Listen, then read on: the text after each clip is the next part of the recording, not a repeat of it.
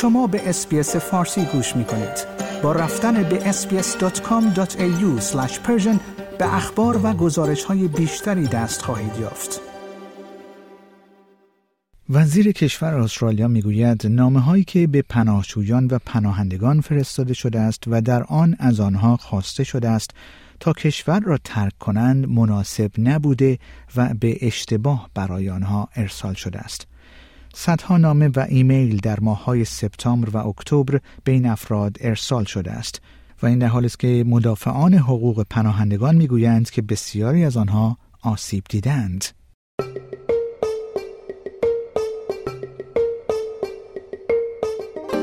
گزارش ویژه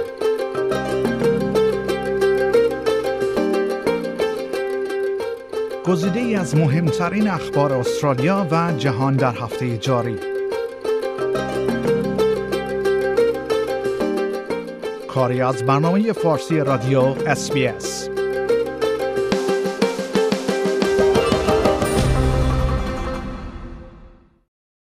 زهرا هاشم آبادی برات به همراه همسر و دو دختر خردسالش در سال 2013 از ایران گریخت.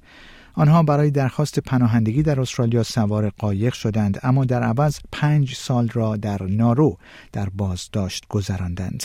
در نهایت آنها اجازه ورود به استرالیا با ویزای موسوم به بریجینگ را دریافت کردند. او گفت این دوران واقعا استرس زا بود. ما مشکلات زیادی را گذرانده ایم. ما هنوز از نظر روانی بیمار هستیم. It was really stressful, really, really stressful because we have been through a lot. We were still mentally sick.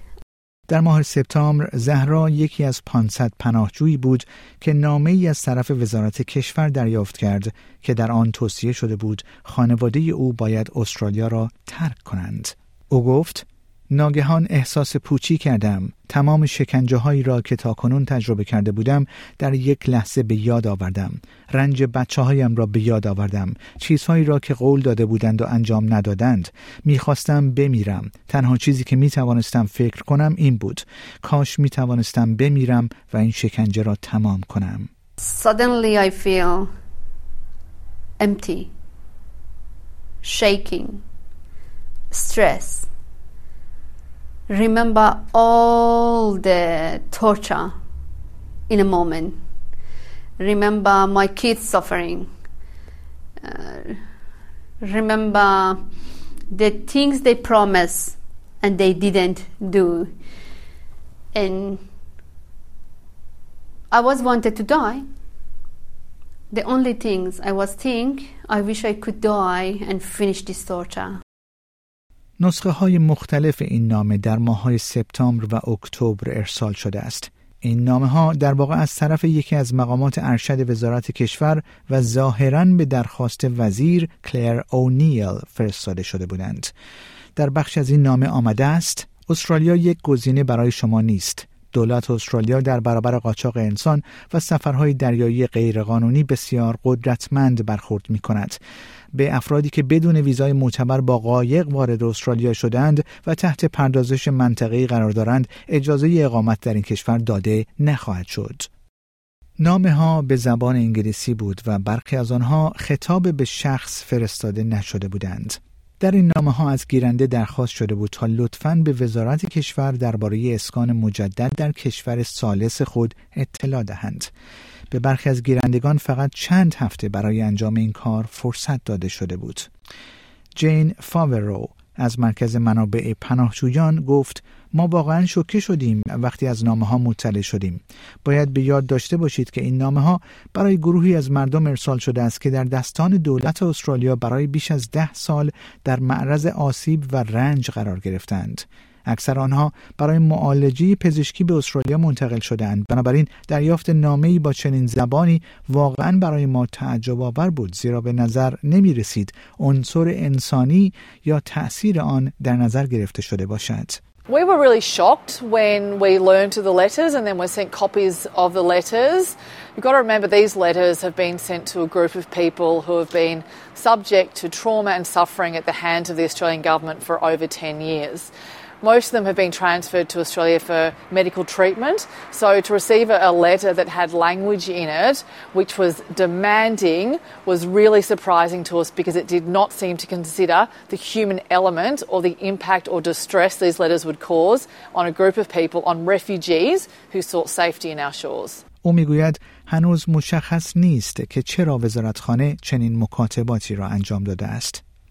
So it really triggered a whole lot of trauma for people, suffering for people, and triggered a whole lot more questions for people, and there wasn't then the opportunity for those questions to be answered. We are really concerned about what the future holds for refugees who've been subject for offshore processing, not only for those who are here in Australia who don't have any clear resettlement pathway, but also for the 200 refugees who are still stranded on Papua New Guinea and Nauru, who there seems to be some collective amnesia about refugees who are still stuck there. کلر اونیل وزیر کشور استرالیا تا کنون به طور علنی در مورد این نامه ها اظهار نظر نکرده است اما دفتر او ایمیلی برای افرادی که با او تماس گرفتند تا نگرانی های خود را مطرح کنند ارسال کرده است.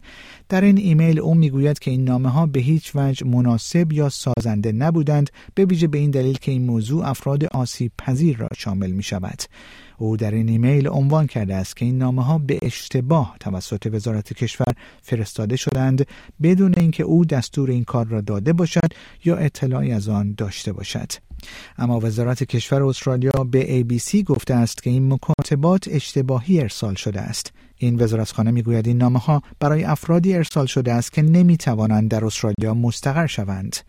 در همین حال جین فاورو می‌گوید این پیام ها باعث سردرگمی بیشتر افرادی شده است که این نامه ها را دریافت کردند We were comforted to see the communications from Minister O'Neill saying that the letter was a mistake. However, I have since seen reporting today that the department are saying it wasn't a mistake. So we're getting really mixed messages.